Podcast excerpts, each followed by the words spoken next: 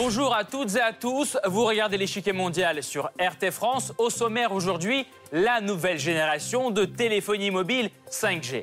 Véritable enjeu commercial mais aussi géopolitique, cette technologie cristallise les tensions de plus en plus vives entre les États-Unis et la Chine. Où en est-on actuellement dans le déploiement de la 5G à travers le monde? Le 8 octobre, Washington annonce un financement de 600 millions de dollars pour tester la 5G dans cinq bases militaires. Une décision qui se conjugue bien avec la stratégie américaine visant à accélérer le déploiement du réseau de nouvelle génération à travers tout le pays. Pourtant, le leader actuel de la course à la 5G reste la Chine qui ouvre des milliers de stations de base par semaine et vend son équipement 5G à l'étranger. Cette activité sème l'inquiétude à Washington qui adopte une série de sanctions contre le géant des télécoms chinois Huawei et appelle ses alliés à faire de même. Le Royaume-Uni et la Suède suivent le pas ainsi qu'un certain nombre de pays asiatiques et certains pays européens. Pourtant, la majorité des pays africains où l'influence chinoise reste assez forte rejettent le blocage de Huawei. En Europe, hormis quelques réticences, Huawei et sa 5G se sentent à l'aise en Espagne, en Autriche, en Hongrie et en Suisse. La France, quant à elle, adopte une position médiane. Sans interdire complètement Huawei, Paris limite fortement l'utilisation de son équipement.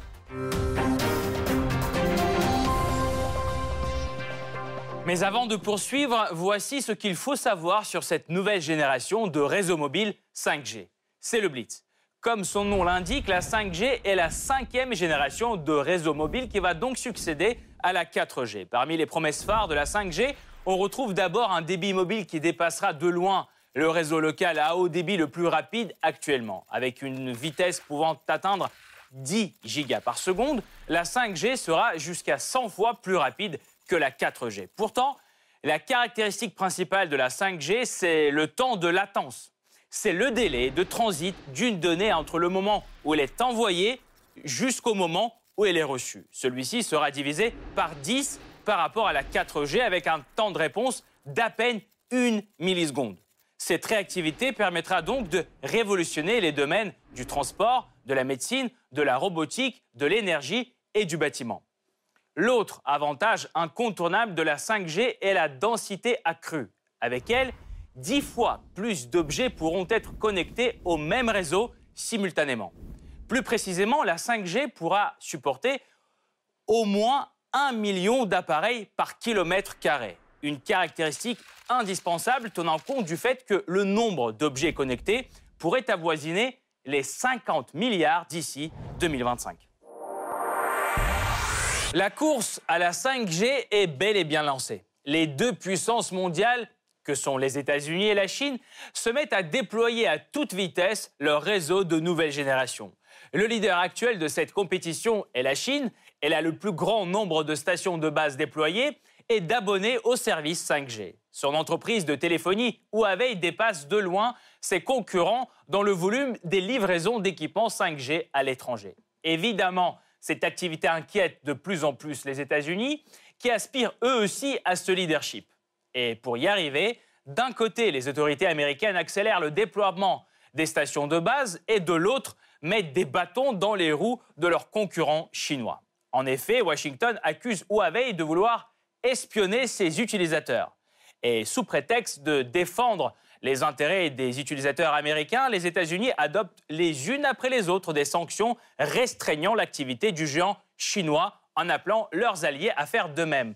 Certains, comme l'Australie ou la Suède, suivent le pas. D'autres choisissent le camp adverse. Par exemple, un bon nombre de pays africains préfèrent Huawei à ses concurrents en raison des conditions avantageuses qu'il propose. En Amérique latine, en Asie ou en Europe, les positions de Huawei restent tout aussi fortes. La France, quant à elle, adopte une position médiane. Sans bannir directement l'équipement Huawei, elle limite pourtant son utilisation par ses opérateurs mobiles. Quelle est donc l'enjeu stratégique de cette course acharnée à la 5G. Quelle est la stratégie de Pékin pour conserver sa domination sur le marché de la 5G Enfin, comment les sanctions américaines ont-elles affecté l'activité du géant des télécoms chinois? Pour répondre à ces questions, nous rejoignons Yann Maël Larère, docteur en droit social et spécialiste du numérique. Monsieur Larère, bonjour. Bonjour. Pourquoi pensez-vous qu'aujourd'hui, les États-Unis sont largement dépassés par la Chine dans le domaine de la 5G alors, il n'y a pas. Du coup, on est sur des technologies qui sont un petit peu mondialisées. On est, on est vraiment au cœur de la mondialisation des échanges. Les États-Unis sont très bons et ils ont fait des choix technologiques, notamment dans l'intelligence artificielle, etc.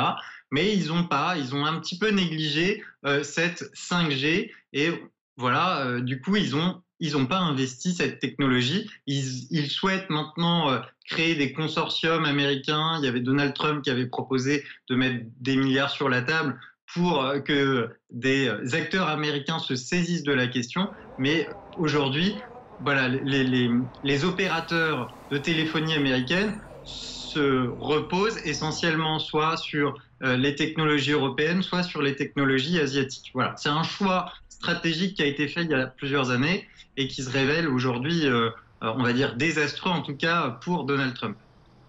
Euh, Washington insiste sur le fait que l'équipement chinois représente un véritable danger euh, pour euh, sa sécurité nationale. Est-ce vrai selon vous Y a-t-il des failles dans la 5G chinoise? Alors, les arguments américains se tiennent, mais ils ne sont pas forcément très euh, objectifs, euh, puisque les États-Unis ont aussi des forts intérêts commerciaux et on, a vu ces derniers mois une vraie bataille entre les États-Unis et la Chine euh, sur le front commercial, puisque la balance commerciale américaine est déséquilibrée. pour revenir à la question, il est certain que il y a des soupçons toujours quand on parle de, technologies qui sont très très proches de la souveraineté des États, euh, qu'il puisse y avoir à l'intérieur des technologies euh, des, portes d'entrée ou des portes de sortie pour les informations qui ne seraient pas connues euh, des, acheteurs, mais qui seraient connues de ceux qui vendent les technologies. C'est exactement la même question qui se pose sur les smartphones. Et là, on le voit sur une technologie particulière mais qui a vocation finalement à être un petit peu le pilier euh, de toutes les infrastructures de, communication. Donc ça dépasse un smartphone, là c'est toutes les infrastructures, et donc du coup la question est très sensible. Pourquoi, selon vous, euh, les pays et les opérateurs choisissent-ils euh, les sociétés de télécom chinoises? En quoi sont-elles meilleures? Alors, je ne sais pas si elles sont meilleures sur tout, mais sur la 5G, pour revenir au sujet, c'est certain que Huawei a investi massivement et en amont par rapport à notamment Nokia, qui est un petit peu le numéro 2 en termes d'investissement. Et ils ont par exemple trois fois plus de brevets sur la 5G. Et leur 5G coûte globalement moins cher que celle des concurrents et elle est un petit peu plus efficace. Donc oui, ils ont pris une longueur d'avance. C'est un petit peu le leader du marché de la 5G. Après, ça ne veut pas dire que euh, les, autres, ceux qui ont un petit peu de retard ou qui auraient eu du retard comme euh, Ericsson, ne vont pas le rattraper et faire des produits aussi performants. Euh, surtout que là, aujourd'hui, ils sont en train de, rattraper finalement les parts de marché qui leur manquaient. Et du coup, ils sont capables aussi d'être compétitifs sur le prix. Monsieur Larère, merci beaucoup. Nous allons poursuivre notre analyse tout de suite, mais nous vous retrouverons en fin d'émission pour plus de détails sur la question, évidemment. Merci beaucoup. Le 8 octobre 2020, le département américain de la Défense annonce un financement de 600 millions de dollars pour des tests de la 5G. Cette expérimentation à grande échelle va se dérouler sur cinq bases militaires avec la participation de plusieurs géants de télécom comme AT&T, Nokia, Ericsson formation en réalité virtuelle, planification de missions, utilisation des robots et des drones, ce n'est qu'une partie des exercices qui seront réalisés à l'aide du réseau de nouvelle génération 5G. Ces tests s'inscrivent bien dans la stratégie américaine visant à accélérer le déploiement de la 5G. C'est le plan 5G Fast. Adopté il y a deux ans par la Commission fédérale des communications, le document fixe trois objectifs clés. Tout d'abord, c'est la libération des fréquences radioélectriques et leur vente aux opérateurs mobiles. Ensuite vient le déploiement des stations de base. Aujourd'hui, il y en a à peu près 80 000 aux États-Unis. Enfin, le dernier point est l'adoption de la législation qui permettrait d'accélérer le déploiement de l'infrastructure. Rien qu'en juin 2020, 26 propositions des lois sont soumises au Congrès par les députés républicains pour fluidifier la mise en place de la 5G. Pourtant, malgré tous ces efforts, Washington est aujourd'hui largement dépassé par Pékin, leader actuel de la course. Quelques 15 000 stations de base 5G sont installées chaque semaine en Chine. Le pays en comptera plus de 600 000 d'ici fin 2020. Le nombre d'abonnés vient de franchir récemment la barre de 100 millions, contre 1 million d'abonnés aux États-Unis. Et la Chine ne cache pas son ambition. Elle veut faire partie des premiers pays à couvrir l'ensemble de son territoire par ce réseau. Pourquoi? Grâce à son ultra rapidité, la 5G permettra de moderniser l'ensemble des moyens de production et donc par conséquent d'augmenter ses bénéfices. Dans les transports, une révolution se prépare. Voitures autonomes et toutes sortes de véhicules intelligents pourront voir le jour grâce au temps de latence de la 5G réduit au minimum. De nouveaux horizons s'ouvrent pour la médecine aussi. Téléconsultation, chirurgie à distance, suivi des patients, tout cela de façon plus rapide et plus fiable. Toutes ces transformations vont booster l'économie mondiale et surtout celle des pionniers de la 5G.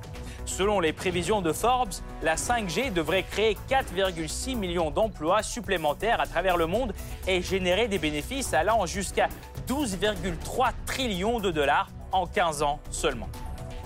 Côté stratégique, les avantages sont tout aussi nombreux. Coordination des opérations tactiques en temps réel, usage de la réalité augmentée pour l'entraînement des corps armés, automatisation des systèmes d'armes et défense antimissiles. La 5G donnerait également un nouvel élan au développement des armes hypersoniques. Pour les guider sur des trajectoires variables, en échappant aux missiles intercepteurs, il faut recueillir, élaborer et transmettre d'énormes quantités de données en une fraction de seconde.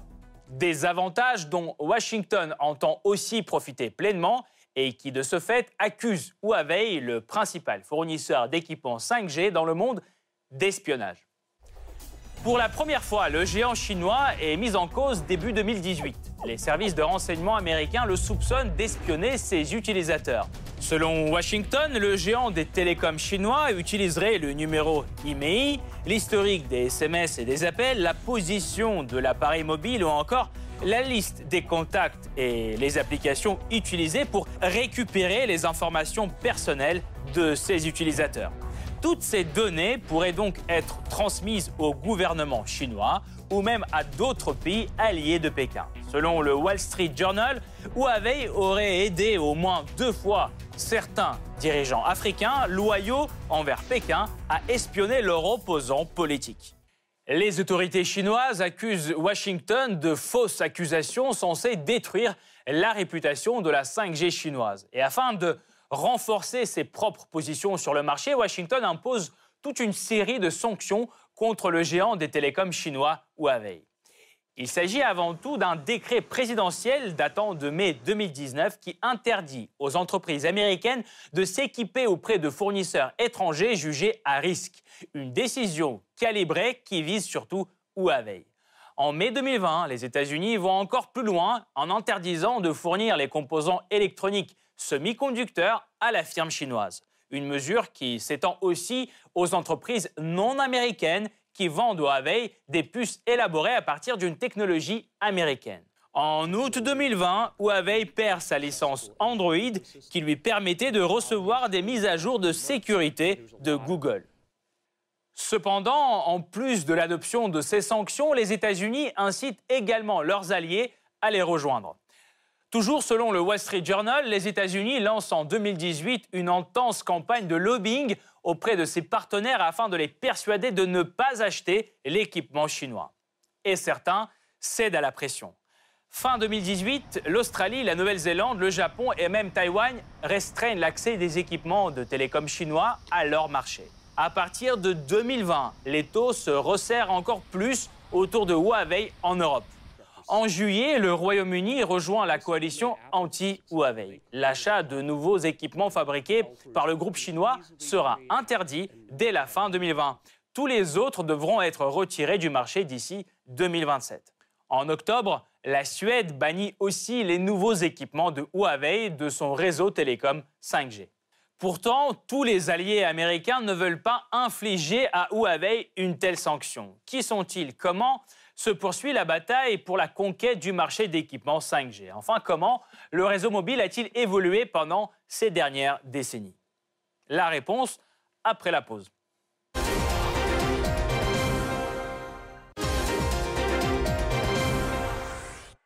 La course à la 5G s'accélère dans les quatre coins du monde. L'enjeu est hautement stratégique. Le réseau de nouvelle génération octroiera un avantage concurrentiel à la nation qui réussira à le déployer avant les autres. Et cela principalement grâce à ses caractéristiques de loin plus performantes que celles des générations précédentes. L'histoire des réseaux mobiles commence en 1979 avec l'apparition au Japon du réseau 1G. L'exemple est vite suivi par un nombre de pays européens et les États-Unis qui érigent en peu de temps des stations de base sur leur territoire. Et même si les paramètres techniques de ces réseaux diffèrent d'un pays à l'autre, 1G fonctionne partout via un réseau cellulaire analogique. Un système qui ne manque pas d'inconvénients, mauvaise qualité du son, transmission non sécurisée, coût énorme du temps de conversation. Une tentative d'améliorer la situation est entreprise en 1982. La conférence européenne des administrations des postes et télécommunications élabore la première norme unifiée censée devenir la base d'un futur réseau 2G, GSM. Son principe est simple, la transmission des données se fait en numérique, ce qui ouvre la possibilité d'utiliser les SMS. Pour la première fois, la 2G apparaît en Finlande en 1991 et se propage en Europe d'abord et ensuite à travers le monde. Pourtant, les États-Unis choisissent de suivre leur propre chemin. Au lieu du GSM, ils développent leur propre standard 2G, CDMA. Avec l'émergence d'Internet se pose la question de l'augmentation de la vitesse du réseau mobile. C'est ainsi qu'apparaît en 2000 la 3G. Parmi ces promesses phares figure une vitesse pouvant aller jusqu'à 2048 kilobits seconde pour un client restant immobile, 384 kilobits seconde pour celui qui se déplace à la vitesse d'un piéton, 128 kilobits seconde en voiture. Le nouveau réseau permet en outre un transfert simultané de voix et des données numériques. Tout cela apporte un bon nombre d'avantages aux utilisateurs. Ils peuvent désormais télécharger et envoyer du contenu multimédia passer des appels vidéo, regarder la télévision sur leur smartphone, accéder à un site web. Pourtant, l'évolution du réseau mobile s'accélère avec l'apparition des premiers smartphones, la croissance en popularité des réseaux sociaux et des applications en ligne. En mars 2008, l'Union internationale des télécommunications définit une série d'exigences pour un réseau 4G. L'une d'entre elles concerne la vitesse qui doit désormais atteindre ou même dépasser les 100 mégabits par seconde. Dans le monde, la 4G commence à être déployée à partir de la fin 2009, entraînant une révolution numérique car elle permet aux utilisateurs de regarder une vidéo en HD sans devoir attendre qu'elle se charge, de partager des photos et des vidéos en un temps record, de diffuser leur live stream sur des réseaux sociaux. En 2012, une amélioration de la 4G voit le jour, la 4G ⁇ Elle propose une vitesse de connexion jusqu'à trois fois plus rapide, soit 300 mégabits par seconde de débit théorique. Un nouveau pas dans l'évolution du réseau mobile est fait en juin 2015. L'Union internationale des télécommunications publie un plan de développement du réseau mobile 5G. La course à la nouvelle technologie est donc lancée. S'ensuivent des essais actifs de la technologie 5G à travers le monde. Vers 2019, la troïka des leaders est définie. D'abord, c'est la Chine qui déploie près de 300 000 stations de base sur son territoire. Ensuite vient la Corée du Sud avec plus de 60 000 antennes diffusant le signal 5G. Le dernier dans ce top 3, ce sont les États-Unis d'Amérique avec leurs 35 000 stations de base. Très actifs lors du déploiement des réseaux mobiles de génération précédente, les Chinois Huawei et ZTE ont fourni leurs antennes 3G et 4G aux opérateurs du monde entier. Et en passant à la 5G, certaines régions se tournent de nouveau vers les fournisseurs connus malgré les protestations américaines. C'est par exemple le cas de l'Afrique. Ce continent reste un marché solide, surtout pour Huawei. Il fournit déjà des antennes pour déployer des réseaux 5G nationaux dans 10 pays africains. Il n'y a perdu aucun client. Une des raisons est son implantation sans précédent en Afrique. Selon diverses estimations, de 50 à 70 de l'infrastructure africaine de haut débit sans fil est équipée déjà par Huawei. Le géant chinois a signé deux protocoles d'entente avec l'Union africaine pour collaborer sur la 5G et est présent dans 40 pays africains à ce jour. Moins cher que chez les concurrents européens ou coréens, l'équipement Huawei possède un autre atout crucial pour l'Afrique il amène avec lui des propositions attrayantes de près du gouvernement chinois, un financement qu'aucun des concurrents n'est en mesure de proposer aujourd'hui. Or, les États-Unis veulent remédier à cette lacune. Selon le Wall Street Journal, Washington propose aux pays en développement des prêts et des subventions pour acheter l'équipement 5G européen ou coréen. Autre point qu'il faut valoir, c'est l'existence présumée des portes dérobé dans les antennes Huawei. En effet, Pékin a été au centre de plusieurs scandales d'espionnage sur le continent. En 2018, Le Monde révèle que le siège de l'Union africaine construit par la Chine aurait été espionné par Pékin depuis 5 ans. En 2019, Huawei aurait aidé le gouvernement ougandais à infiltrer les messages WhatsApp d'un opposant selon toujours le Wall Street Journal. Des informations similaires ont ressurgi en Zambie ou encore en Algérie. En effet, à part Taïwan, aucun pays de la région n'a rejoint l'initiative américaine dite de réseau propre. Pourtant, au niveau du marché, certaines compagnies renoncent de leur propre gré au service de Huawei et ZTE. C'est le cas notamment du Japon et de Singapour. Là, des restrictions de sécurité limitent fortement l'utilisation de l'équipement chinois. Soit il est interdit d'accès aux appels d'offres publics, soit il peut équiper des réseaux d'accès, mais pas des réseaux cœurs. Dans ces conditions, beaucoup de sociétés choisissent d'autres partenaires. Au Vietnam, par exemple, l'opérateur Viettel utilisera ses propres technologies pour déployer la 5G sans s'adresser à des équipementiers externes. En Corée du Sud, un seul des trois grands réseaux de télécom a opté pour Huawei. Pourtant, euh, dans le reste de la région, Huawei compte décrocher une position dominante grâce aux contrats en Malaisie ou même chez les alliés américains que sont les Philippines et la Thaïlande. Reste l'Indonésie qui ne projette pas encore de passer à la 5G et l'Inde où la position des autorités sur Huawei et ZTE aussi en fonction des tensions avec la Chine. Même état des lieux en Amérique latine où les sociétés chinoises avancent à grands pas. Pourtant, elle pourrait bientôt perdre la part la plus appétissante du marché, le Brésil. Selon Bloomberg, sous pression américaine croissante, le président Bolsonaro réfléchit à interdire spécifiquement Huawei. Washington menace de cesser les investissements américains dans le pays, puis offre un milliard de dollars de prêts pour acheter l'équipement 5G d'autres prestataires. Un vrai dilemme pour le Brésil, pour qui la Chine est le premier partenaire commercial aujourd'hui. La solution à ce casse-tête pourrait passer par une voie médiane, choisie par exemple en France.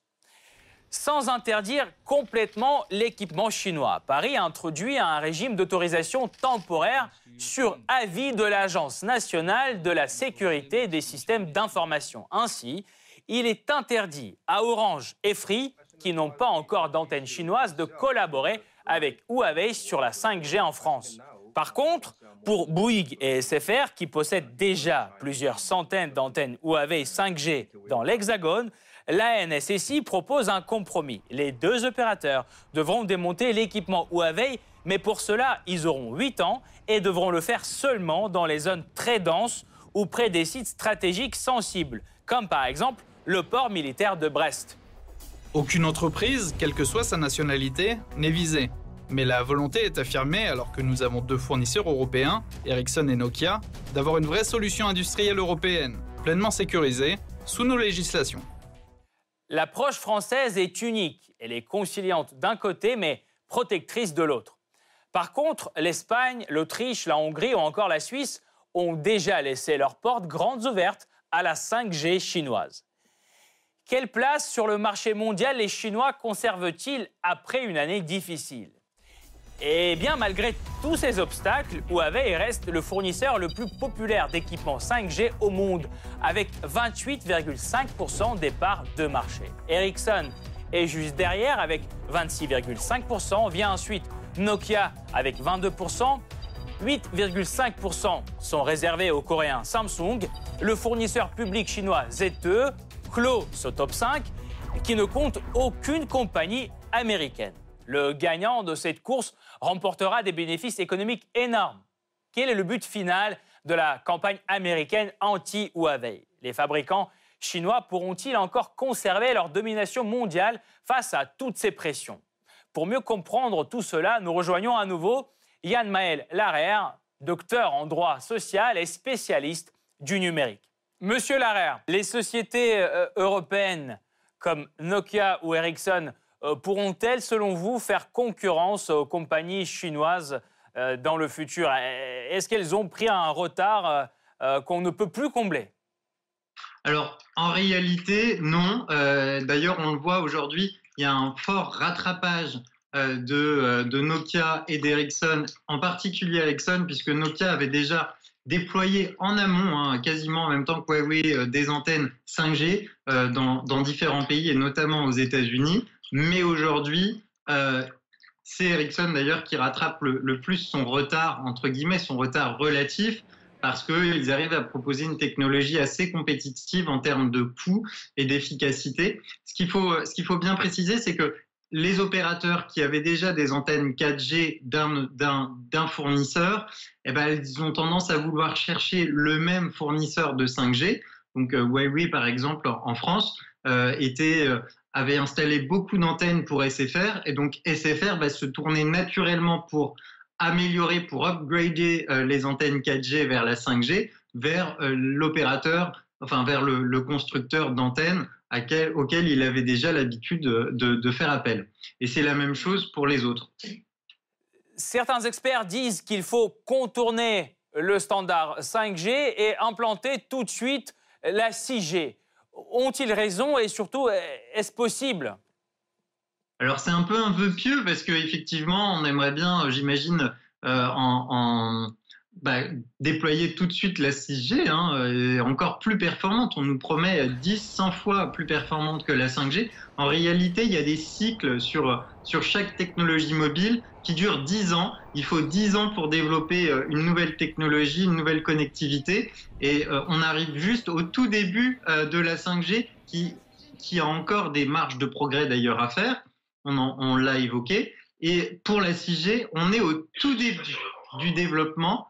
Euh, du coup, euh, ça va arriver d'ici 10 euh, ans. Donc, on est en 2020. On peut, dire que la 6G sera prête en 2030.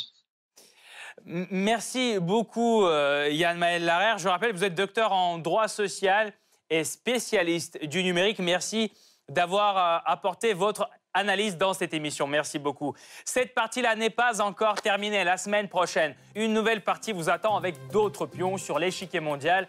À bientôt sur RT France.